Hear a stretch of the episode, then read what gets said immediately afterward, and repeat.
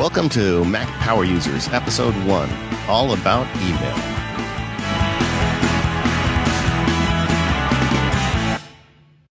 So, you may have heard there's a new Mac podcast on the blog. And uh, you may also be asking yourself, why the heck is there another Mac podcast out there? Well, we think we've got something new that we can contribute to this space. Yeah, the idea between the Mac uh, power users was that we would come up with a podcast where we would address one subject important to Mac users in each episode and try and go deep with it and discuss it in great detail. What we were really looking for was to make the podcast that we both wanted to subscribe to. So here we are. Right. Now, we may occasionally have other segments on the show, but on every show, we're going to have at least one topic covered in depth. And then after we've covered that topic in depth, we may do follow up to previous shows. We may, uh, well, we definitely will be taking questions and comments. Uh, and we may add some other segments as the show evolves and as time goes on.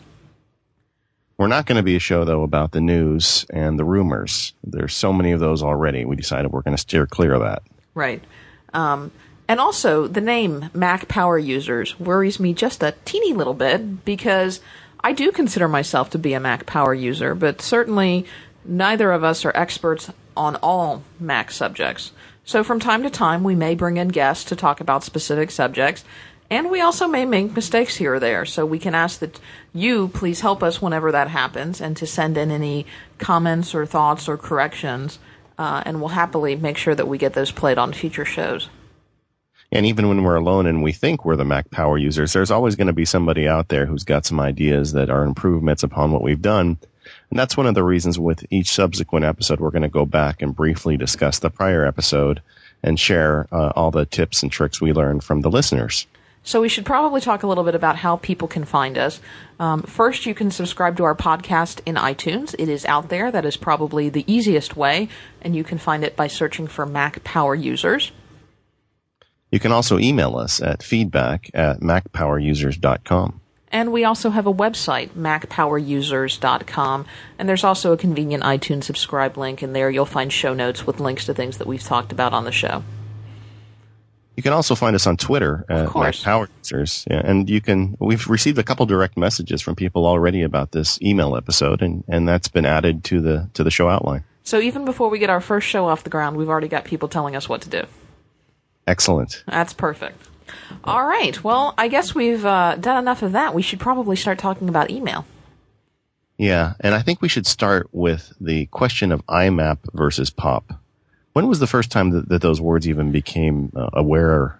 When was the first time you even became aware of those words, Katie? Well, IMAP? it's it's been several years, and I guess I really didn't become aware that there was a distinction until IMAP became popular. Uh, it used to be everything was POP or webmail based or or something of that nature. And now more and more you're seeing IMAP based email systems. Yeah, I always thought that POP was the uh, the older the older system, I knew IMAP was the newer system, but I never really understood the difference until I actually got an iPhone, and I suddenly had two devices, and it became quickly uh, uh, aware of the problem of getting email uh, on several devices. And what would happen is you get the the spam email, as an example, and you'd throw it away on your iPhone, then you get back to your computer and it'd be on your computer as well. And that's when I decided to figure out the difference. Now, it should be noted that we're making pretty broad generalizations because POP can be configured a number of different ways in settings to re- leave old messages on the server for so many days or to retrieve messages. Um, but generally, configured out of the box is how we're we're talking about the differences between POP and IMAP. And I think David and I both agree that regardless, we like IMAP, and maybe by the end of this episode, you will too. Yeah, but we should probably start just uh, going back a step. Now, POP stands for Post Office Protocol, and it was the original standard for handling email, or at least the prior standard, I guess would be the more accurate description. And what it does is you've got a server out there somewhere in the internet land. For instance, if you have a internet service provider like Cox or one of the cable providers, they have a server and your mail comes in and when you plug into it with your POP account, it pulls the message off the server and puts it in your email inbox.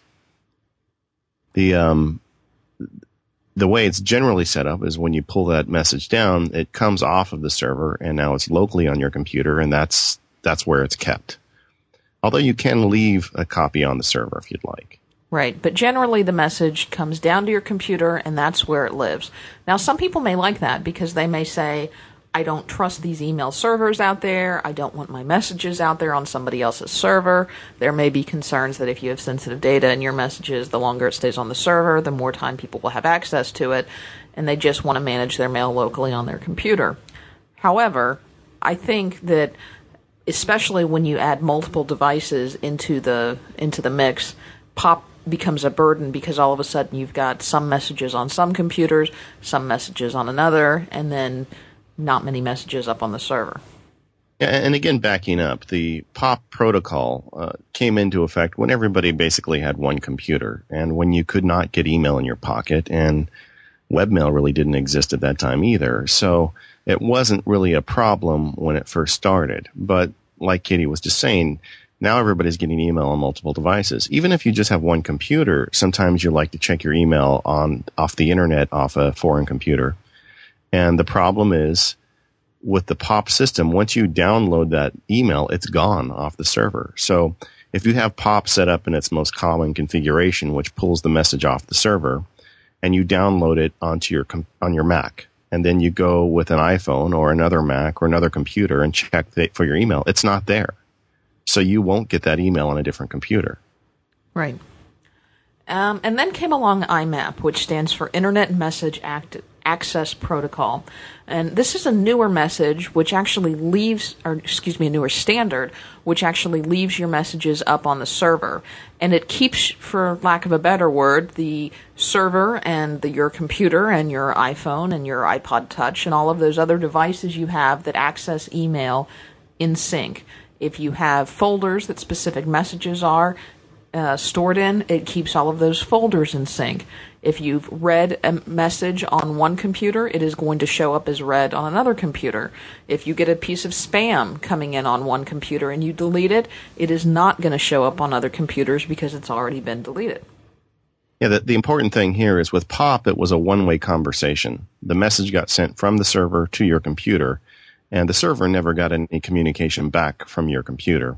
With IMAP, it goes both ways. So if you're on your Mac and you uh, have an IMAP account set up and you add a folder that says Mac power users, you know, I just did one of those. So I can, uh, I can put a message in there and it's going to go back up to the server and it's going to tell the server, Hey, you need to add a folder called Mac power users and it'll create one there.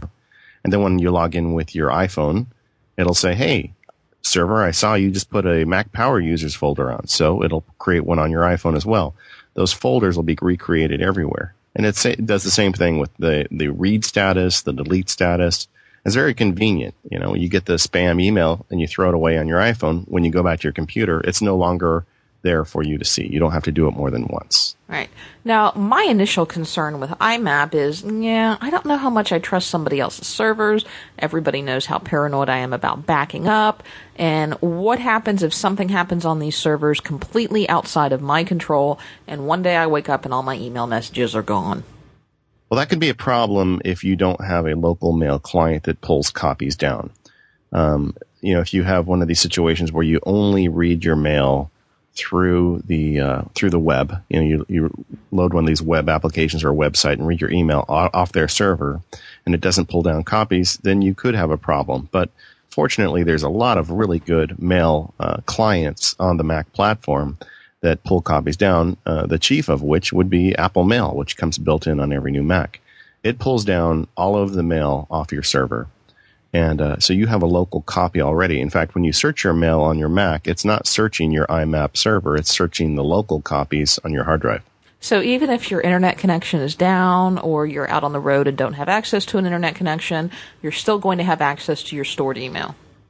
Yeah. And it, to contrast that, the iPhone does not pull down all the copies. It pulls down as many as you tell it to, which I think the maximum last time I checked was 200. Right, but uh, this is going to become a lot more convenient in iPhone 3.0 because you're actually going to be able to search on the iPhone similar to how you would search on your mail client on the Mac.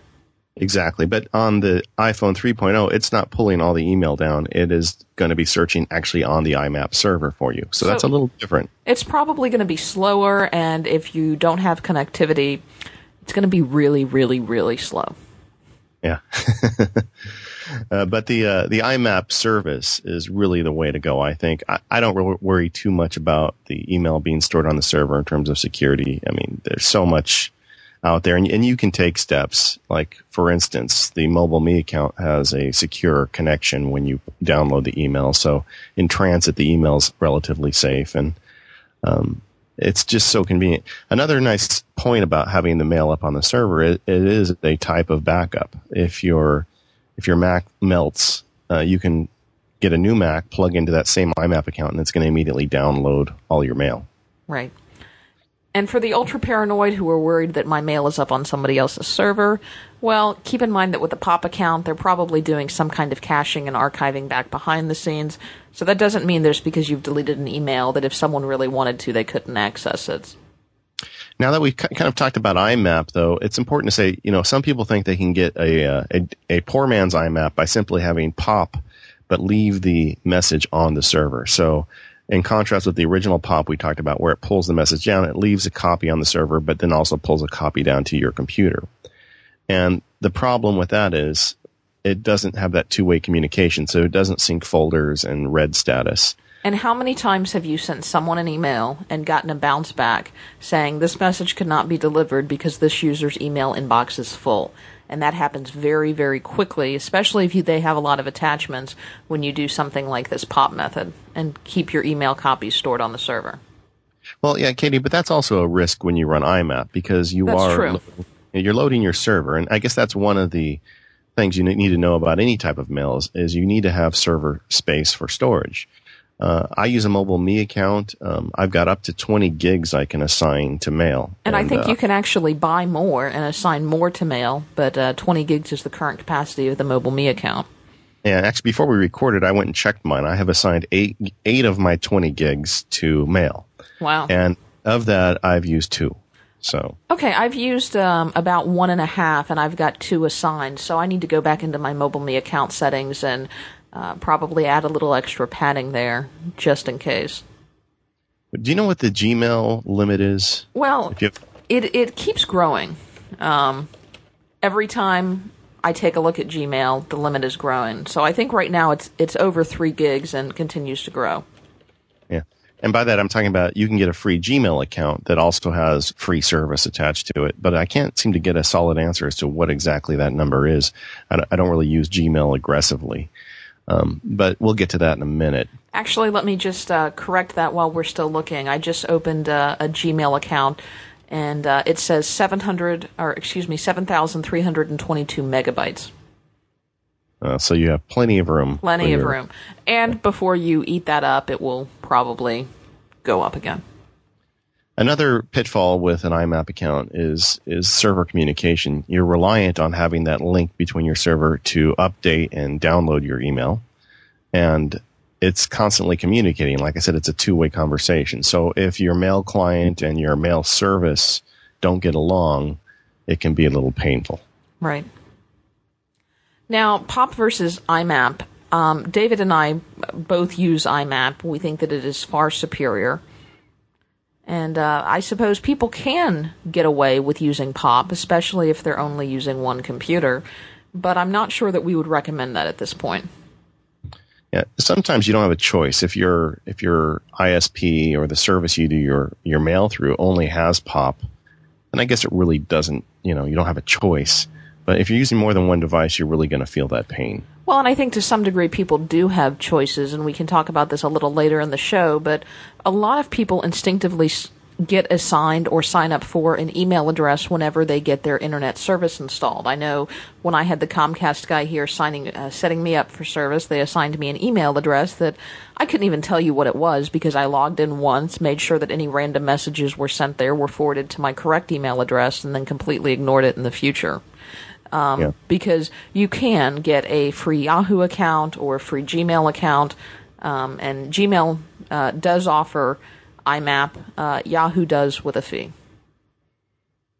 Yeah, and it's also important to note that Gmail doesn't necessarily start as IMAP. I think you have to throw a switch somewhere, don't you, to make that work? Um, it did when I signed up because initially when I signed up, POP was the only option, though I do not know if it defaults to IMAP now for new users that's kind of an interesting conversation. You know, now we've decided we want to use IMAP for our email, but which email should we use? You know, where should we do our email business? The first one is obviously Mobile Me. That's the Apple service. And this is what I initially start using and still use for my primary email. Quite frankly, I had a Mobile Me account back before it was called .Mac. It was a service called iTools. It was free. We thought that it was going to be free forever. Um, but it was a get your name at mac.com email address. Steve Jobs announced it at one of his keynotes many, many years ago. And that very night, I quickly went and signed up for my name and have been using it. I've had this email address probably uh, seven or eight years now. And it's it's like my phone number. I don't ever want to get rid of it. So to some degree, I'm kind of stuck with Mobile Me. Yeah, well, and there's a lot to Mobile Me. Maybe we'll address that on a future show some point. But for the mail purposes, there's a couple things about it that I think are nice. Uh, first of all, although you have one e- main email address with your Mobile Me account, you actually can set up alternate identities uh, that are kind of disposable. I have one that's set up for shopping, for instance. So whenever I have to go on to a website and give them my email address, I can use this shopping alternate identity. And if I ever decide to just throw that one away, that's fine. It won't affect my underlying account. Right. Uh, they have very good IMAP service. Uh, they have built-in spam filtering through the um, mobile me servers. I, yeah, I, know that, I don't think it's very good though. You know, I, I would disagree because I uh, at work I have this process where I and I'm going to talk about it later, but I have a copy of my work emails forwarded to my mobile me account, and I get a lot more spam from the very same email account at the office than I do in my mobile me account. Okay. So, uh, you know, for instance, if a, an email comes into me at work, a copy gets shot off to my mobile me, and I'll look in my work account, and there may be ten or twelve emails in there where I only get seven on my mobile me account, and not once in the years I've been doing this have I missed something on the mobile me account that I actually needed. Right. Uh, now, another nice thing about uh, the mobile me service is if you use an iPhone or an iPod Touch, it's a, it's got a great push sync service. Which I know you don't use, but I find it invaluable. I kind of use it, but I'll tell you about that when we go through our, our process. But it's nice knowing that the email is going to get to you immediately if there's something coming in. Um, it's usually stable. That's mobile me. It is usually stable, but yeah. let's there there was a time period when they first flipped the mobile me switch for about a week that I had very unreliable email access, but it seems to mobile me seems to have finally gotten uh, its sea legs and is doing well now. Well, I think you know after mobile me went live with all the big changes for the first month, it was not stable. No. And that was well publicized. In fact, I forget who wrote it. Somebody wrote an article on the web about imagining Steve Jobs wandering the hallways with a flamethrower strapped to his vest. And just, yeah. Yeah, asking, do you work on mobile me? and uh, but since then it's actually become quite stable in my opinion. I've never really had any problems since that initial period.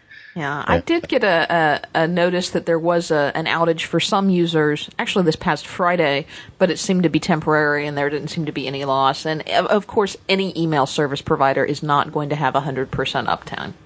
Yeah some of the things I don't like about uh, Mobile Me is they don't have server based rules sets. So if I wanted to put up subfolders and have it uh, like ship any email from Katie to a separate folder on the server side, it can't do that. And that um, is probably my biggest complaint about Mobile Me because I use Apple Mail rules quite a bit. And because of the way I manage my email on multiple devices, it would really be nice. Um, I know, David, you have a computer set up at home that kind of stays on and will filter your mail for you before it gets to all of your devices. Uh, especially if I'm out on the road with my iPhone, which I am quite a bit and don't have access to my desktop machine. Um, I'm just tons and tons of messages are coming in that I wish were folder or filtered to other other folders. And uh, as a side note, you can go to Apple. Um, apple.com slash feedback and there is a place to give feedback on all of apple products including mobile me and i know this is one that i've given them feedback on quite a bit so hopefully in a future version yeah and katie if you just used my system you wouldn't have that problem if i just used your system but then we wouldn't have a very good show today would we well, you know, there's other benefits to Mobile Me, and we're not going to go through them all today. I think we're just going to focus on the mail stuff. But I think it is a, a very good option, although it's an expensive one. And uh, I just purchased a upgrade for our Mobile Me account for my family because my wife and kids also have uh, .Mac mail accounts, and uh, it was 100 bucks on Amazon. I know. I think if you go in the store, it's 150. Right. But you you can get, you can buy them cheaper, and you just get the box in the mail with the code, and you type it in, you're good to go. I looked this morning; you could buy a single user account for a year uh, for sixty five dollars off Amazon. So you've got some nice benefits. I think if you, I think the really the tipping point for mobile me is if you own an iPhone or iPod Touch. Right, and you, and you can also, by the way, get a discount on mobile me when you buy a new Mac if you buy it at that time or you can also get a discount when you buy an iPhone. At least that was the case with the iPhone 3G. I'm hoping that continues to be the case. Um, and you can also add additional storage to uh, MobileMe. You used to be able to add additional email only accounts for $10 a year. David, do you know if that's still an option? I don't. Okay. I don't. But also, if you go in the Apple Store and you tell them you're going to buy it off Amazon, sometimes they will uh, bring the price down for you. Right. It's it's similar to uh, uh, Apple Care, which I'm sure we'll talk about in a future episode. Okay, so MobileMe is one option, Katie. Now you use Gmail as well. I do, but it is not my primary, and you know, to some degree, I almost wish that it was. Uh, the big benefit of Gmail is that it's free. Um, now, there are a few things that you have to put up with for it being free. There are some ads, and Gmail does have a computer that is uh, scanning the content of your email to try to determine, you know, uh, specific keywords for ads that you may be more interested in than not. I mean, don't don't think that someone is actually snooping and reading your email. That's that's not the case. Um, although I suppose if you don't use Gmail through the Gmail interface, then you never see the ads. You know that that whole idea that the computer is reading my email and indexing it and putting together ads that just creeps me out. It does. It is a little creepy. Um, it is free, uh, but you say it has a few wrinkles. Well, the uh, the IMAP is a new feature in Gmail, Correct. as you said, and uh, the Gmail the big advantage was the keyword stuff that they put into it. And as I understand it, their implementation of IMAP requires some kind of combination between the mailboxes and the uh, the keywords, and it can create multiple copies of the email on your local copies. Right. Have you had that experience? I haven't had that experience, but um, I have had a few little wacky things in terms of keyword and tagging when using it on the web interface. And I don't use it. I, I have a Gmail account, and um, it forwards to my mobile me, and I never give that account out. I don't really use it, uh, so I don't have that much experience with the, the, Gmail IMAP integration. But I've talked to a few people that weren't real happy with it. Right. It does work with the regular mail clients, such as Apple Mail. In fact, it's very easy to set up in Apple Mail, and um, Gmail actually has a little tutorial on their site that will walk you through all of that. Uh, in my mind, the best feature of Gmail is the spam filtering. I don't know what they have. I don't know what algorithm that they're using. I wish they would sell it to Apple because Gmail, hands down, has the best spam filtering on any ISP side that I have ever used. And in fact, uh, I use Gmail quite a bit with a workaround to filter spam that we'll talk a little bit about later, which uh, means that I don't have to deal with as much of it on my iPhone and other devices because I have found Gmail spam filtering to be far superior to Mobile Me. Yeah, and everyone I've spoken to agrees with that. Yeah, and it does have server based rules. So if Gmail can do it, I'm not sure what Apple's problem is, but they Gmail does have server based rules, but they are somewhat limited in my experience. They are not as full featured as the rules that you can create through Apple Mail.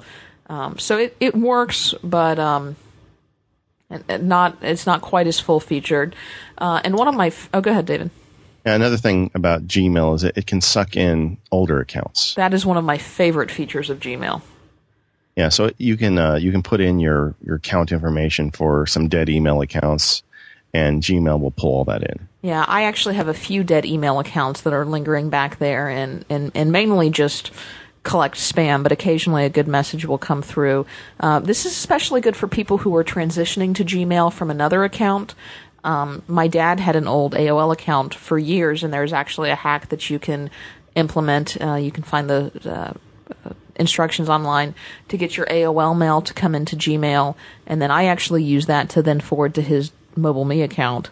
Um, and he doesn't really know the difference. All he knows is now all of his email comes into one account, and he's just trying to transition people and clients over over to the new account. But as long as his AOL mail stays up and stays free, he doesn't really care what they send it to. Yeah, I don't think that's really that big of a feature. I mean, you can forward just about any account, even on the old pop accounts, to any account you want. Um, but it is nice. It gives you one place to to do the administrative end of that. But it's just as easy to go to the old account and forward it. Um, with some accounts you can. AOL though specifically we could not. So that's that's where the Gmail workaround came through. I don't know if that's still the case, but at the time that we tried to set it up, you could not forward AOL mail. Um, and some ISPs actually won't let you forward mail um, beyond obviously the time that your service with them terminates. Some will give you a 30 day grace period, some will give you a 60 day grace period. So, probably if you know you're transitioning, it's a good idea to give yourself a little lead time because no matter how many emails you send out announcing your new email address, some people are still going to send it to the old one. You know, it's kind of funny. I just sometimes I just abandon an email account and just I don't forward it. I just leave it in the dust. To me, that would that would be very hard. I would uh, have a uh, that would be like losing my phone number. I figure if they really love me, they'll find me. It's not that hard. Okay, well that's that's one way to look at it. That's one way to look at it. Now I know you mentioned you also have email through your job. Um, I do as well. I try to keep my work accounts completely separate from my personal accounts. Part of that is the environment that I work in, being in a larger firm uh, where there's certain rules about security and confidentiality. Uh, and they tend to be very picky about that kind of thing, though I know you have a little more flexibility. Yeah, I'm in a small business, so we kind of make our rules up as we go along, but we have to be smart about it. Um, but I think even just for the listeners, I mean, there's a lot of people who will have, you know, enterprise type accounts that they have through their work domain. And the point I wanted to make is you, that's not an account that you're signing up for or managing. It's not your personal account, but it's just as easy to run those through um, some of the popular Mac mail clients or through the web clients. Right. And I would just encourage people um, who are using work-based email accounts to be very cautious about what they put through there. Um, number one, should your employment ever end with that employer for one reason or another, your email is likely not going to be forwarded on to your uh, personal account. Uh, and also, if you are using someone else's service, like your employer's, for your email, I would work under the assumption that your e- your employer has the ability to read everything you send and receive uh, on your email. And even if you aren't doing anything nefarious or inappropriate, they still may not appreciate the amount of time and attention that's being diverted to non-work related tasks. So I would just say use work email accounts with caution.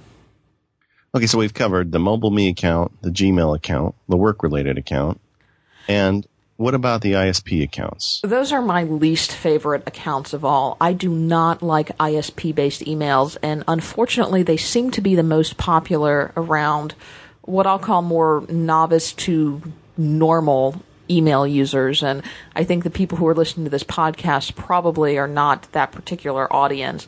But uh, I'll give you an example. My aunt recently uh, moved and uh, she moved from one town to another and she was temporarily in a rental for a year and a half and then ended up purchasing in another area of town and has changed her email address three times within the last year and a half uh, and quite frankly it's hard to keep up with her because she keeps changing it every time she moves hopefully she's stable for now so every time she gets a new cable company she gets a new email right. She had a Bell South, she had a Comcast, now she's got one through AT&T Uverse. Um, and she really doesn't know that there are other email options out there. So every time you move cable accounts or your uh, if your email comes through your cable or your DSL, if you decide to upgrade from DSL to cable, if you move across town or across the country and that particular cable provider is not available, if you get offered a better deal from someone else, the minute that you terminate your cable account, your email is likely no longer going to come back in. I hate ISP based email accounts. They also tend to be pop accounts and they tend to have fairly low limits and are fairly featureless. Yeah, those are always the, the holdovers in the pop world. What I always tell people is look, if you're drinking the Kool Aid and you've got all the Apple gear, just get the mobile me account. There's so many benefits to it, it's probably worth it. But if you're not, just get a Gmail account and it'll follow you around. Right. Now, you've also mentioned throwaway email accounts. And I don't tend to throw away as many counts as I think you do. Well, actually, when I wrote that, and in the in the outline, as I was talking about accounts you use for uh, signing up for services or web accounts, or if you're signing up for a bulletin board or something, and you don't want to put your main email out there. Right. Uh, some people have these disposable email accounts. Um, I know some people that have many of them. I, I don't really use them to be honest with you. I, I have, like I said, a couple alternate identities under my MobileMe account, but I generally don't find it that big of a problem. Right.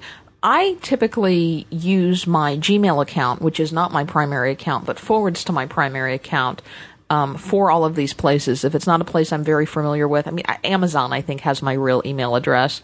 Uh, but other than that, especially if I'm posting something on eBay or Craigslist, I'll send them through the Gmail account just because I think my email address is much more likely to get picked up in those types of places, much more likely to get spam. And I can, I've got stronger spam filters with Gmail and those server side rules that I can use to filter some of that stuff off.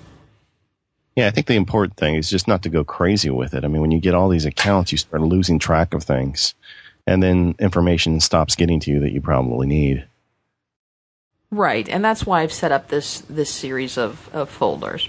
Yeah, and that and that gets back to the advantage of that um, that uh, the Gmail thing where it sucks in all these accounts. So long as you have them all feeding into the one account, you're good.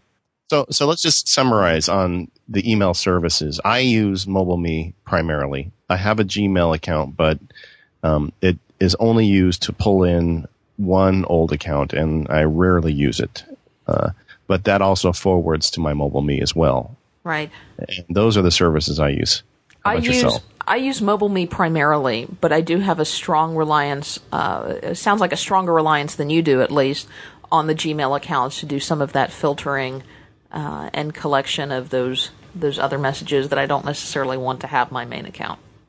Yeah, I get the advantages of Gmail, but frankly, I haven't had the kinds of problems with spam and the other issues that would make me want to add that to my process. I just don't want to make it more complicated than it needs to be. Right. So let's talk oh. about Apple Mail because I think we both use Apple Mail as our primary email client, although there certainly are others out there. Yeah. And I think a lot of Mac users start with the Apple application. Right. Um, I think there's some really nice advantages of Apple Mail. The uh, it, the smart folder system, which is basically the computer side filtering, is really well done. Have you ever worked with it? I have to some degree, but um, I tend to sort my own things into folders, whereas I don't think you do. So I can definitely see where they would come in more handy for your email system. Yeah, everything I have gets dropped into an archive, and we're going to go through our mail systems in a bit. But as a result, um, it is nice to have a few uh, smart folders.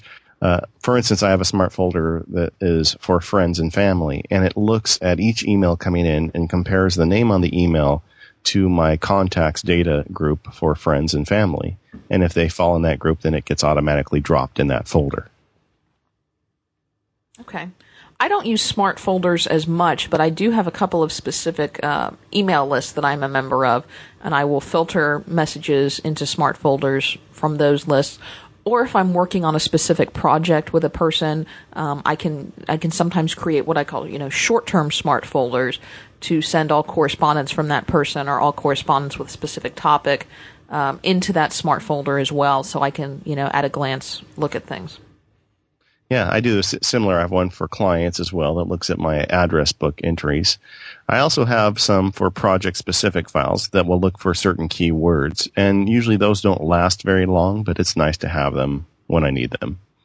Um, the nice thing about the Apple Mail client is it gives you so many different criteria to create a smart folder from that it's pretty easy to make one uh, based on your needs. Right. It's it's very simple, and you can. It, it's almost like setting up mail rules. Uh, the same way that you can filter various rules, you can also filter with smart folders, just like you would in iTunes or iPhoto or any other Apple iApp.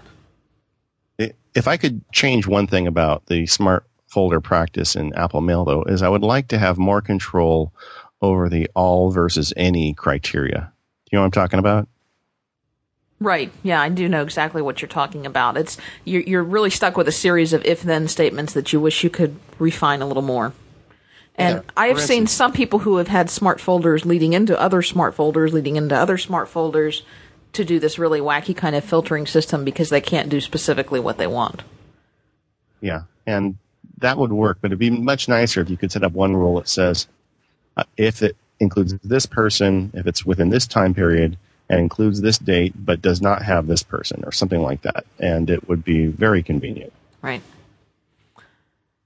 The other thing uh, that's very similar to smart folders is Apple Mail rules, and I use rules more than I use smart folders. I tend to use smart folders for more short-term projects uh, and rules for more long-term uh, things. Um, specifically, I have uh, rules set aside um, to filter certain messages from certain people into certain folders, uh, filter certain uh, messages um, that have specific topics into other folders that I'm looking for. Um, and that kind of thing. I also uh, can somewhat use it to tweak the spam filter settings. If there are specific things that I'm constantly getting that are problematic, I can create a rule in there. And I think we'll both talk about a little later uh, the Mail Act-On and the Mail Tags product, which also integrates with Apple Mail rules. Yeah, and to distinguish the di- difference between the rule and the smart folders, uh, the rule deals with it immediately when it comes in and automatically sorts it in well, I guess that's really what smart folders do too, in a way. But smart folders isn't moving your data. Rules can move your data so that they never appear in the inbox, or they always get diverted here, or they always go to the trash. Smart folders is really more of an instant search because your yeah. messages are going to continue to live wherever they normally live. Yeah, that's that, that's a good way. But it's more like a filter that goes through your existing database and puts it in a different place for you. Right. Whereas the the rules actually physically move the file to a specific folder to the trash.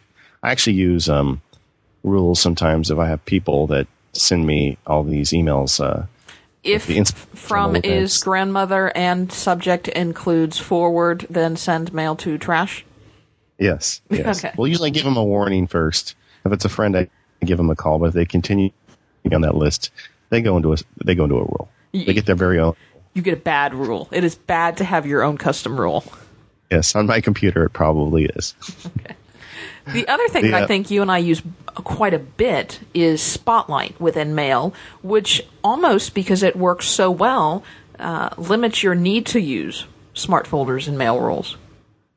Yeah, I like I said earlier, I have one archive where I drop all my mail into after I'm done dealing with it, and I have never felt a need to have all these nested folders.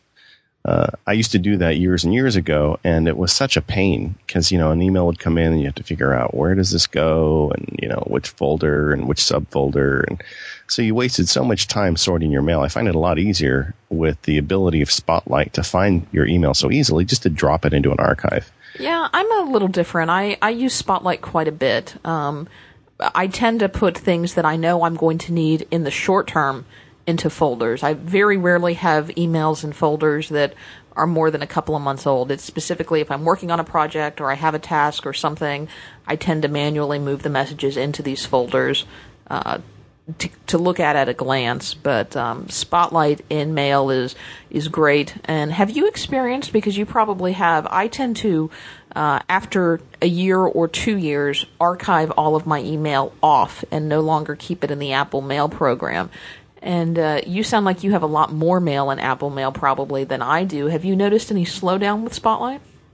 No, I don't have much difficulty at all. You know, I've like I said, got about two gigs in there, and it's working fine. I don't seem. I've heard a lot of people complain about uh, slowing down the search, and I haven't noticed it in mine. I think um, uh, like Mac OS 10 Hints has some articles on ways to speed it up and re-index it, but if it gets to a point it starts slowing down, I would obviously archive some off. And usually, the only stuff I really need to find in a search is probably within the last year or two, anyway. Right. But um, I just think that using the spotlight, you can find just about anything you want very quickly. A, a, point to make is once you start typing in the spotlight search in mail, you get your own search criteria that pops up right underneath in a little gray box above your list of mail. So you can limit your search to a certain inbox or to all mailboxes. You can limit it to the recipient or the sender or the subject. If you just use your mouse when you're typing in, you can find you, you can refine the search and make it easy, even easier to find your your mail. Right, and specifically, if I were to type David into the search box, I can either search messages that have the word David in the subject line, that are from David, that are sent to David, or that mention David anywhere in the body of the message. And that's a good way to narrow down your results because if you just type in David, chances are you're going to get a ton of messages, whereas if you narrow the results to just messages from David, you're going to narrow what and, and find what you're looking for much more quickly. And that's why I ultimately gave up on the whole idea of folders. I started thinking about how much time I'm spending putting messages in folders and taking them back out of folders later. And it just wasn't paying off for me because whenever there's an email message I need to find, I can usually find it within, you know, seven keystrokes. Right. Uh, another one of my favorite uh, upgrades, and I believe this came in Leopard, was the idea of data detectors in email. And I have used this so many times, uh, specifically if I'm going somewhere and somebody sends me an address, and this is the address to my work, this is the address to my house, or you can call me on my cell, here's the number. Uh, usually, mail is smart enough that it will detect addresses, uh, phone numbers, dates. Um, and you can click on these items within Mail and say add to contact. And you, for example, if someone sends me a message saying call me on my cell, here's my number. Usually the number will have a little box around it once you click on it that you can drag down and say uh, add this to contact. And you can say, you know, add it to the cell, add it to the home, add it to the work number. Um, and I have really improved the quality of the information in my address book simply by using data detectors. And the way to find that is just to mouse over it. Usually it's got a little gray triangle pointing down to the right of anything that it's identified right. as data. Uh, an important point on that is when you click add to an existing contact or even creating a new one, look carefully at the data it's trying to import. Sometimes it doesn't get it right. And uh, for instance, I had a a friend who um, sent me some data. I added her phone number, but I also had my name on the data detector because I was a recipient and it mistakenly put her phone number to me. So then she called me and my phone had my picture on it and it really got me confused for a little while. Who is this calling me? Yeah. I've had that happen too. And I think it tends to happen uh, exactly when you're a recipient, which obviously if you've got the email message, you are. So click and make sure that you're adding it to the right person. Uh, there should be a little drop down box, especially if that person is in your address book, or you can create a new contact and it will populate.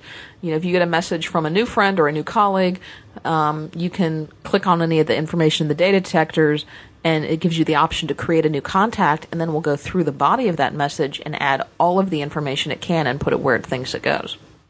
And the only thing there is just make sure you look at it before you click OK, because right. if it's added something from you, it's not that difficult to remove it before saving it. Right. What about stationery? Are you a stationery user, Katie? Um, I think I've sent one or two messages with stationery, but quite frankly, I don't trust it to send out to massive groups. I don't think I would ever send out uh, an invitation or a newsletter or something like that via stationery just because I've heard horror stories of uh, compatibility issues. It doesn't look the same for people who are opening it on this operating system or this email client, or if they're using webmail versus uh, a, a, mail client. Um, I haven't really had much of that problem because most of the people I send messages to are Mac users. Um, and I think it has improved somewhat with the, the various upgrades through mail, but I am not a stationery user. I yeah, wish it worked better. Well, that was one of the big changes to the, well, I guess it was Leopard with the Leopard release is the addition of stationery to Apple Mail. And so you can create something that looks like stationery paper and it's got really simple drop boxes so you can drag in a picture to it and it looks, it looks nice. Um, I'm one of those guys. I like to write, uh, send handwritten notes to people uh, occasionally and a thank you note or, or a hello to a friend. And yeah, I try to stay, um, uh, I guess, uh, what's the word for it? Ancient, you know, Cro-Magnon. You know, I, did, I like to use snail mail on occasion. But so this is kind of a, a, version of that, and I don't use it very often, but occasionally I do. Like we went out and had a really nice weekend with some friends, so I created a stationery and sent them a thank you and dragged in some pictures of their kids. And I know they were PC users and they loved it. Um, I think it works generally pretty well, but it's one of those things that you should use very selectively. Right. I agree. Now, organizing by thread is one of the uh, features in Apple Mail that people either love or they hate. What do you think about it? Um, I don't use it too often. I don't. Uh, oca- occasionally, I do. Uh, my threads usually don't last very long because I I don't do a lot of email correspondence on a subject. Usually, when we're done with a subject, I don't I don't continue the thread. but um, once in a while when you need it, the option is there. And it, and uh, just to tell everyone, it's very simple in Apple Mail. There's a, a setting under, I think, is under the View option. Here, let me go over and look real quick. Yes, under View, organized by thread. Just click that, and when you click on an email, it shows you the entire entire chain. In fact, that's one of the benefits a lot of people like about Gmails. I think it defaults there, doesn't it? Um, it does, or it, it, it will show you related messages. Yes. So you can do it in Apple Mail as well, and um, I'm just not big at using that. I know some people do. In fact, I think we got some email from a couple listeners that that specifically like that feature. Well, and the other thing is, I tend to check my email very often, and then I deal with it as soon as it comes in. I very seldom have, you know, perhaps if I've been gone and out of touch all day, which I rarely am with the iPhone now, um, I will have 10 to 15 messages come in at a time at night when I log onto my computer for the first time. But um, uh, once you, if you've got one message and then you get subsequent messages in a thread, if you've already archived or deleted or somehow done something with these messages, then the you know view and thread feature isn't as as usable. Um, I think it would be also helpful if you were in a big organization where there were, you know, many people working in the same email thread and you wanted to get a summary of everything that had happened uh, it'd be very convenient for that. And it would probably work well with email lists. Um, I, I, use this feature occasionally. I'm a subscriber to a couple of Mac based email lists, and someone will post a problem, and there will be multiple replies and suggestions. Uh, and I have all those messages filtered somewhere separate so that I'm not constantly dealing with them in my inbox. Um, and it works well in that setting. How about the built-in to-do management support? Do you use that in Apple Mail? I've started, but no, I don't. I think it's a handy feature, but it's not quite powerful enough for what I need. Yeah, I think the uh, this appli- this feature suffers from the fact that Apple's to-do management on the Mac is is lacking. Right. Um, quite frankly, if Apple had done a better job of building in to-do functionality in the first place, then I probably would.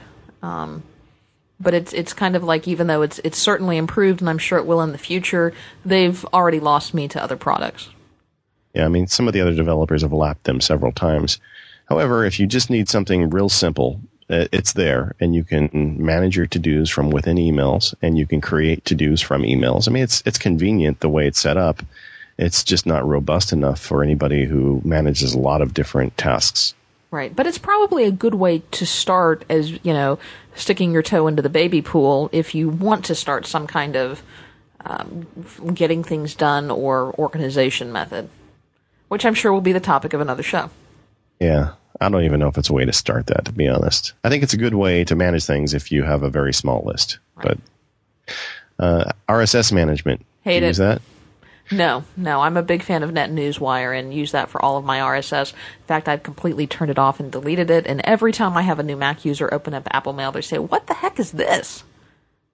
Yeah, there is. I don't use it personally. I'm like you. I like Net NetNewsWire, um, but I find it useful when setting up Macs for people who are not as far down the rabbit hole as I. Um, and I know that there's a couple feeds they like and they would never open NetNewsWire and just be confused if they did. Right. Well, it's yet another area where the developers have done such a good job and Apple's implementation is so poor. Yeah. Um, like my sister yeah. put my MacSparky feed in my sister's mail account. Okay. And she will, that's the only way she would ever read it. So. Right. And quite frankly, if Apple had done a better job, I probably would prefer to have it. I mean, I, as much as I love NetNewsWire, I also like consolidating my apps to the to the degree possible, so I don't have to have multiple things open. So we've talked about uh, the outside developers and some of the other options, but we haven't talked about what the outside developers have done to Apple Mail. Right, and certainly we can't cover everything here, but these are just the ones that we use. And certainly, if you have other suggestions, please send them in because I'm always looking for good mail add-ons. Yeah, I get to go first. Okay. I, I love Mail Act-On. He is in love with Mail Act-On. Yeah, Mail Act-On is a simple little program. It allows you to adjust rules both going in and coming out of Apple Mail. And the most simple feature about it that I like the most is you can take a highlighted email and apply a rule selectively. So if there's something in my inbox and I want to put it into my action folder, if I just hit control A on my keyboard, it magically happens. And you also like not having to take your hand off the keyboard, don't you? Exactly. Right. It's much faster. You can select multiple emails. You can send them off, and um, you can just whip through your email. Yeah. And the, the new the new uh, version also has an undo feature, which is nice because sometimes you whip through so fast you end up sticking an email where it doesn't belong. You hit Command Z, it comes right back. Mail Act-On is a tool that uh, until I got into it and forced myself to use it. You know, they say it takes time to develop a habit, but until I made myself use it those first few days or first week or so, um, I didn't realize how helpful it would be. And there are a lot of good tutorials out there. I know Don McAllister has done one. I know the guys at Macworld have done them. Um, that can really show you how to use it because if you don't, if you've never used it before, you may think, well, everything's cooking along just fine. Why do I need to add something else to the mix?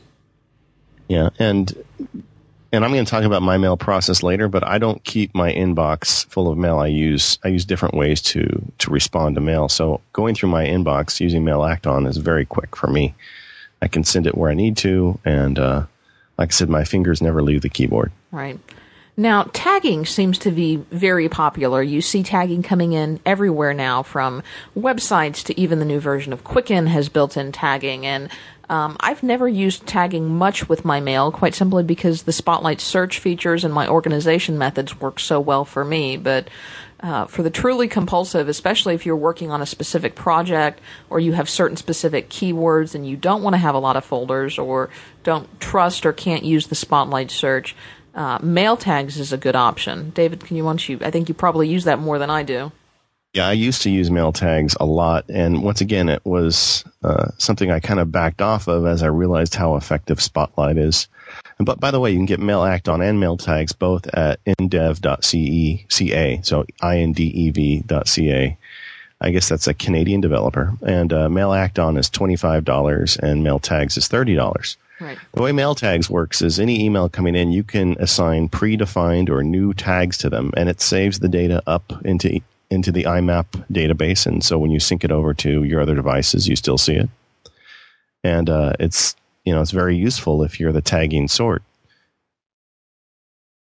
Right, and the thing that also makes it very useful is that you can do it automatically without ever thinking about it through the rules. So yeah. even if you don't go through and tag all of your email messages, you can set up certain criteria for certain messages to be tagged.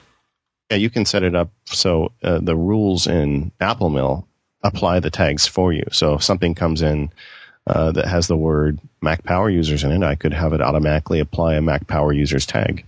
Or even if it comes into the Mac Power users account, you could have it apply a Mac Power users tag. Yeah. In addition, to make sure yeah. you get all of your Mac Power users email in one place. And you're a letterbox user, right? I am. It, it's a free little uh, plug-in to Apple Mail, um, and I don't use it to its full potential. It, it really depends on your personal preference. I used Entourage for a while before I started using Apple Mail. I made the switch to Apple Mail uh, back when I got an Intel Mac and uh, Microsoft Office wasn't built for Intel yet. And it can do a couple of different things. One thing that, that I like just from a visual standpoint is it will create alternating uh, yellow, excuse me, alternating white and light blue rows uh, that alternate, kind of like iTunes does. You know, where one row is blue, one row is white, and it it helps to differentiate your messages a little bit, so you can kind of tell the difference between multiple messages. It tends to help me not so much when I'm plugged in on my big screen, but when I'm on my little screen on my MacBook. And uh, Entourage had that, and Entourage also had the ability to view your messages in a preview pane instead of being below your mail um, that was off to the side, so you could uh, s- sometimes see a little more of the message depending upon how your screen was set up. Uh, if there was a long message, you wouldn't have to scroll through it as much. Um, so uh, Lightbox will, um, I'm sorry, Letterbox will allow you to um, just you know, view the messages off to the side, create some some little visual barriers, um, and it it doesn't do much, but what it does, it does well. Yeah, I think if you use Outlook at work and you like the way the mail lays out on that, then you need to put Letterbox on your Apple Mail. Right, and it's free, so what have you got to lose? Now, do you miss uh, Entourage? Do you uh, ever think about going back to it? Um, I would not go back to it, but yes, I, I do miss it but not so much for the mail features, which is mainly the topic of this show. Um, I miss the integration between email and calendar and address book. that came with Entourage, and even now some of the to-do management and things like that that came with Entourage. I thought Entourage by itself, which is was a much more powerful program, specifically with um, calendar, because quite frankly, iCal is just pitiful. Um, but I, I did make the switch and um, probably would not go back.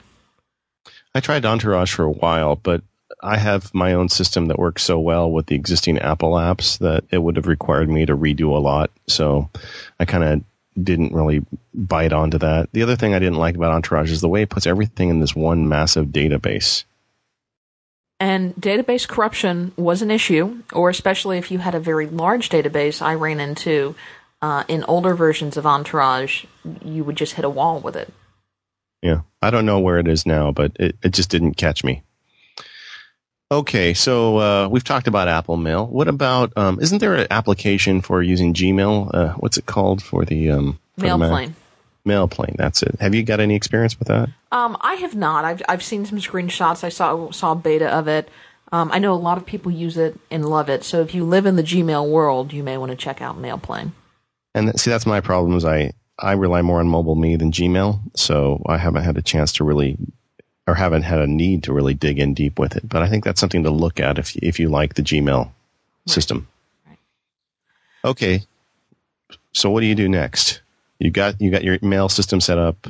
You decided you're going to go IMAP. You've got Apple Mail. You're excited. You get your MobileMe account, and all of a sudden, somebody wants to sell you Viagra. Oh, I get that all the time and more. Um, I also um, win the lottery quite a bit, and there's a Nigerian prince that I'm in frequent correspondence with who. Um, I'm, I'm helping him out with a, a financial transaction. He's he's sending me um, um, some money that he can't get out of the country, and uh, he's going to let me keep some of it. Well, that sounds pretty nice. I'm not sure you wouldn't want to get that email. Yeah. So um, I used to get a ton of spam, and um, I've now got it. Of course, from time to time, things do slip through, but more often than not, my my spam is managed, and I am just a happy camper. Now, is that the Gmail uh, thing you were talking about earlier? Well, so it's it, it, that's part of it. Initially, um, I started using a great product called SpamSieve, uh, which I believe is $25, $30. We'll have to get the, the exact information and get it in the show notes. Um, I think it's, it was actually $30. And they have a free 30 day trial, and I have yet to find a single person who has downloaded the trial who has not turned around and bought the program. It is without a doubt the best email program for the Mac, email filtering program for the Mac that I have ever seen and ever used. And usually, after a few days or maybe even a week or two of, of training it with these rules, I don't even look at it anymore. I, I blindly trust that what is his designated as spam is in fact spam. Yeah, I use SpamSieve too, and it's that's the case. You just buy that one. Don't worry about the other applications. Don't bother trying the other stuff. Just buy Spam SpamSieve. It is thirty dollars, and it solves my need. Right. That's the Spam SpamSieve is the reason why I haven't really gone down the uh, Google Mail um, hole because I don't really need to. Uh, SpamSieve seems to handle the spam problems that I get. Right, and SpamSieve, um, since I've been running it, has blocked uh, thousands and thousands and thousands of spam messages. In fact, it, it also keeps some statistics, and I also use my Gmail filter, so these statistics are a little low. Um, but it says that 58% of the email that it catches is spam, um, and it has a 99.9% accuracy since I've been using it. Um, and absolutely, I would buy SpamSieve in a heartbeat. I think Apple should buy this company and whatever they're doing, implement that to their server side filtering. And I would never use Gmail again. Do you ever find um, SpamSieve giving you false positives? Um, very, very, very rarely. I have had one, one or two in the history of the time that I've been using it, but I have had none in the past few years. Um, they were all during the initial training period. Um, I would much rather have, um, or wait, false positives. That's where Or your spam spam filter? ends up in your in your good mail in email box. no, no, no. That's that's where good mail ends oh, up. where good mail ends up in spam. Yeah, that okay. I was on the right track, and I would I would much rather have a false negative than a false positive yeah. because spam is easy enough to deal with. I still occasionally find one, but it's very simple. I mean, SpamSieve puts it into a spam mailbox, and once every couple of weeks, I just look through it real quick, and uh, but it's not that often. Right. It really isn't. Um, I like I said, I, I use the Gmail based spam filter, and for most of the things, with the exception of my my .Mac account, because everything goes through Gmail and then into my .Mac account, that Gmail filter catches uh, the majority of my spam, and that's simply because most of the spam messages that are coming in are coming in through those mailboxes that are being filtered by Gmail. Before I started using Gmail as a first level filter, um, I was getting upwards of 90% of my messages were spam. So Gmail has certainly cut down on that, and now anything that gets filtered through that, the, any of those Gmail accounts, um, has already been filtered once, and then Spam SpamSieve acts as another filter. Uh, anything that comes in straight through my .Mac account, obviously Gmail does not filter, and Spam SpamSieve catches everything. So um, I will typically get the occasional spam message on my iPhone because it's come through a non-Gmail account, or um, but I very very seldom get a spam message on my Mac because if Gmail's missed it or if it's bypassed Gmail, SpamSieve gets it every time. And see, I'm fortunate in that way because I have a iMac at home that I just leave on, and I leave mail running, and SpamSieve is part of that. So it catches any any spam and and filters it out usually before I even look at it on my iPhone. You know, and it would almost be worth buying a Mac Mini just to do that if you didn't have another spam filtering method. I mean, heck, I think it would be worth 500 bucks for me not to have any spam messages. I don't know. The you know, I don't have 90% and I don't use Gmail, so maybe I'm lucky. Right. If I had that kind of number, I if I still had a problem, I certainly would route it through Gmail. So why don't you explain that again Okay. once how you do that? Well, I have several old email accounts. For example, I have an old email account affiliated uh, from college. I have an old email account that was my secondary email account that I had through my parents' ISP that they still have.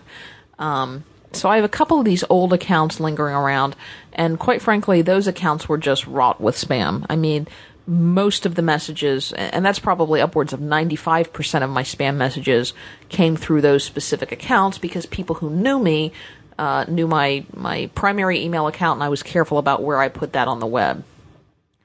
Um, so See, and those those are the accounts that I trashed. A those are the ones ago. that you delete, right? So if I deleted them too, I wouldn't I wouldn't have had this issue. Um, so those get pulled into Gmail. Gmail does its spam filtering, and then what it has not filtered off gets forwarded to my MobileMe account.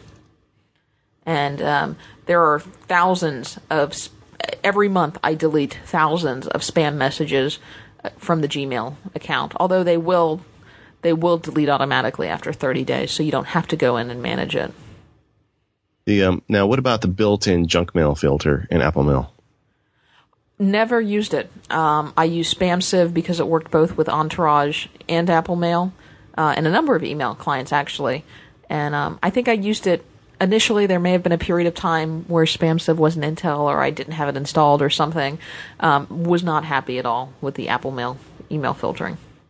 I think if you don't want to spend 30 bucks and you're kind of a social computer user, you don't use it to, to do your living and you don't have that many email accounts like we do, you could probably get by with it. It does okay, but I don't think it really is anywhere near the ability of SpamSieve. No. Um, and one thing I, I did want to talk about a bit is I don't know if you've heard the term bacon. Yeah, I had some this morning. It was great. Did you? I love bacon. With some eggs. Yeah. Uh, I do not like bacon in my spam, and you know, so there's there's spam versus bacon, and bacon is is kind of messages that aren't spam. They're not malicious. They're messages that you've somehow requested, um, or that you got because of an affiliation with a group, but um, at the same time you don't necessarily want them. Like I ordered I order stuff off of potterybarn.com and I gave them my email address and those people are sending me literally an email every other day about this or that. And Crate and Barrel's a big one too. Um, and I've I finally just unsubscribed from a lot of that stuff and, and get email letters. Uh, one of the things that I tell people is if you get a true spam message, do not reply to it. Do not, and a lot of them will say to remove, reply to this message with the subject remove. And all you've done is verify to them that this email address works. They're sending out millions of messages, and a certain percentage of those messages will bounce or never be seen. Um, but if you respond to one or if you click on a link to one trying to unsubscribe yourself, the only thing you've done is you've put a little star by your name because you've confirmed that your email account is good. Um, so you'll actually increase your spam by doing that. But, yeah, you just told you told the bad guys there's a live body at the other end. Right. Now, bacon is usually from sources that I trust or I've done business with. So that would be my Pottery Barn newsletters, my Crate and Barrel newsletters. And anything like that that has an unsubscribe link at the bottom, that I will trust. If it's someone that I know is legit, I know where it's coming from, and I know they're sending it to me because I've previously signed up or we have some kind of business relationship, those I'll click on and unsubscribe. You know, you raised a point about using the bounce feature. Did you know you could bounce an email from um, Apple Mail? You can, um, and I've used that a time or two with stalkers, but um, I think there is a way if you get deep into it that you can you can tell that it's not a true bounce. Yeah, um, and the way you do that is if you go into right click in the menu bar, you can add a bounce button, and uh, when an email comes in, you press the bounce button, and what that in theory does is bounces it back to the sender like that was a bad email account. Right. You can also in the message menu get to it. There's a, a bounce. I've heard different stories on this. Some people say that it, it works, and some people say that it, it's like uh, asking to be unsubscribed that it confirms something. Mm-hmm. So, uh, frankly, once I got you know happy with SpamSieve. I don't bounce. I don't do any of that stuff. I just let SpamSieve filter it out, and I I don't manage it. Well, I tend to think that the bounce feature is is more for uh, an actual human that you may or may not know who is emailing you. Yeah. Versus a robot. Although then again, some people say the best way to just ignore it. All right, so we've we've got our email coming in, we've got it sorted, we've got it organized, we've got it filtered, we've got all our email accounts coming into one place. Then what do you do with it? Cuz I am, you know, I'm crazy about backup and I think that there might be a little pearl of wisdom that I may somehow need in one of these emails in the future and I'm paranoid to throw them away.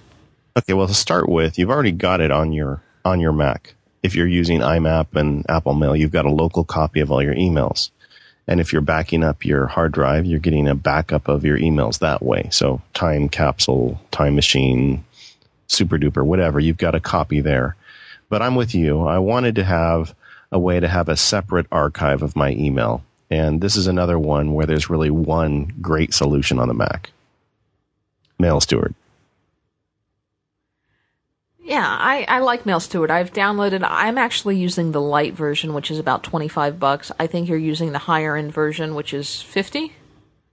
I yeah, I think I paid fifty bucks for it. I don't think they had a light version when I bought it because I don't need the features that are in the heavier version. But I think that's the one I have. Right. But basically, to back up, Mail Steward will take your Apple Mail, or actually, I believe it works with other mail clients as well, and it will it will suck out copies of all your emails and create its own separate database and index those emails that's searchable. Right, and it's a MySQL database. So the idea is that if you go back years and years and years and you have thousands or hundreds of thousands of email messages, it's going to be a place that can do a better job of searching those email messages and indexing them rather than just having them clog up your mail f- client because you know once you get into the multiple thousands or hundreds of thousands of messages your spotlight searches are going to slow down especially on older computers. Yeah so when i hit that wall and my spotlight starts getting slow noticeably slow then i will um, put some of my uh, put every everything's already on a mail steward backup but then i will purge some of the older email out of my um, apple mail. And that stuff will only be backed up in the mail steward archive Right, and I actually run to, ran into some trouble, and I think I'm going to alter my practices a little bit. Um, but I typically um, only keep a year's back worth of email messages. Um, and I ran into a little trouble in April when I was preparing my taxes. Is um, I didn't have a message from the beginning of last year I don't know how I got deleted off, but or I guess it came. It was actually a message that something that I had bought at the very end of December, but didn't actually ship and didn't actually bill until uh, January of the following year. That was deductible, um, and I could not find the receipt in my Apple Mail archive, and actually had to go into Mail Steward, and sure enough, there it was. Yeah, so the way you use Mail Steward is you run it, you give it a beginning and ending date, or in my case, I just tell it to back up everything. And, and it will figure out, okay, I've backed up mail since this date. Yeah. And it gives it's itself in- a cushion, so it intentionally will have some duplicates and then filter them off. Yeah. And when you're done, you've got this nice little database file that you can copy and back up on its own. Sure. So once you've got it created, I, you know, like for instance, you can put a copy up in your, um, um, in your MobileMe database if you want. It's a big file though, so it may take up a bit of space. Or you can put it on an external hard drive or on a thumbstick or whatever, you know. So the point is you've got your email in multiple places. So if for some reason the MobileMe server burns down on the same day your computer spontaneously melts, uh, you could go take that external database and reinstall it. Right. Now, I use a little different method. I, I do use MailSteward, but I had a problem in that there were certain things that I found that by managing multiple devices, and this is probably where your email management system has um, some benefits over mine, is that I was missing mail. Um, for here, here's my example: is I've set up a rule in Apple Mail that any message that comes into Apple Mail will a copy will be created and put in this folder that I call archive that is on my MobileMe account.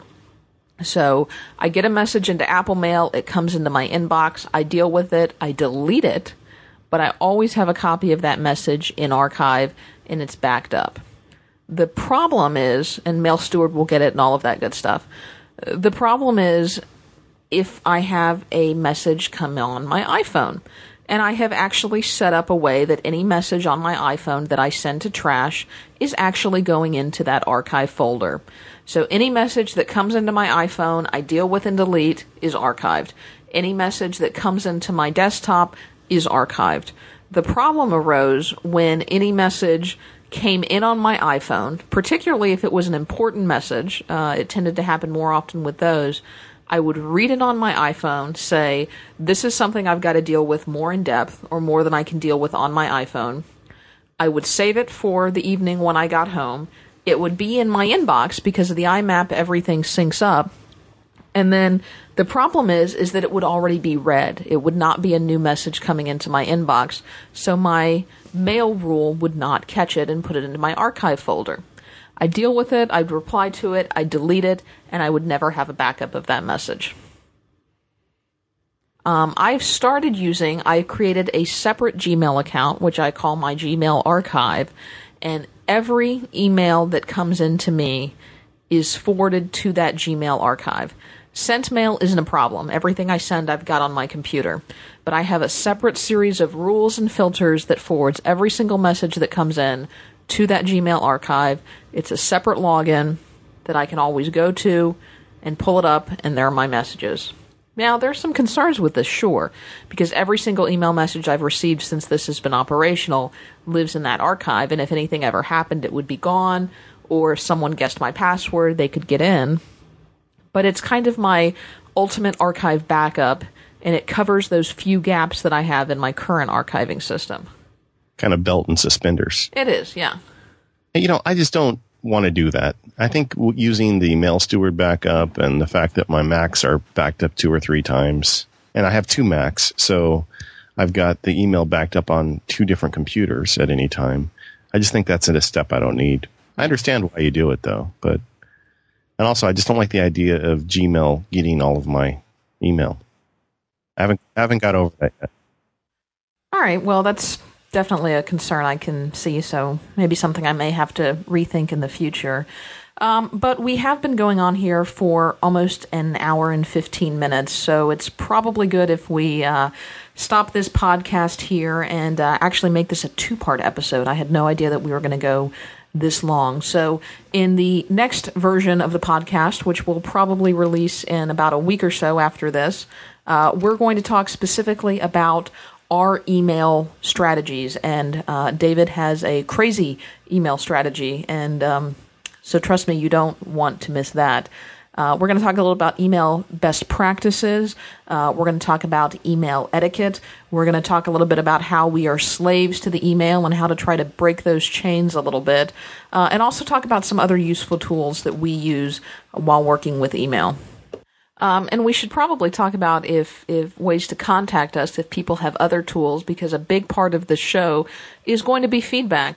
Yeah. Um, well, feedback at macpowerusers.com is the best way. Right. That will yeah. go to both of us, and, and we'll both see it.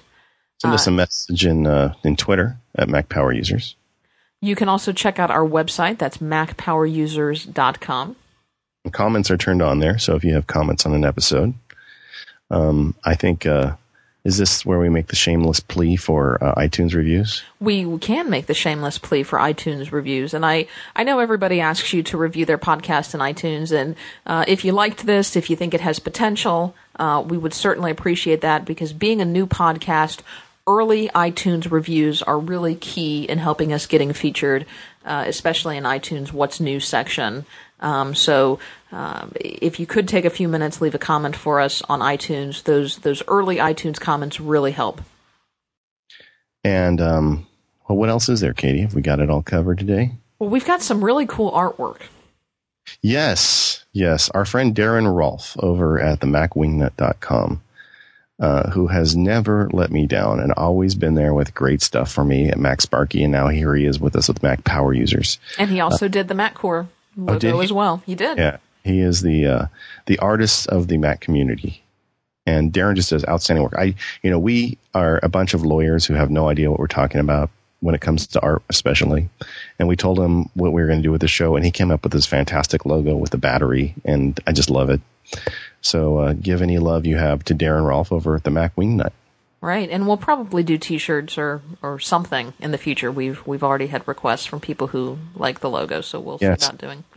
The logo is that cool, but people have already asked for T-shirts. Yeah, and if you really liked the show, one way that you can help support us is we do have a PayPal link up on the website.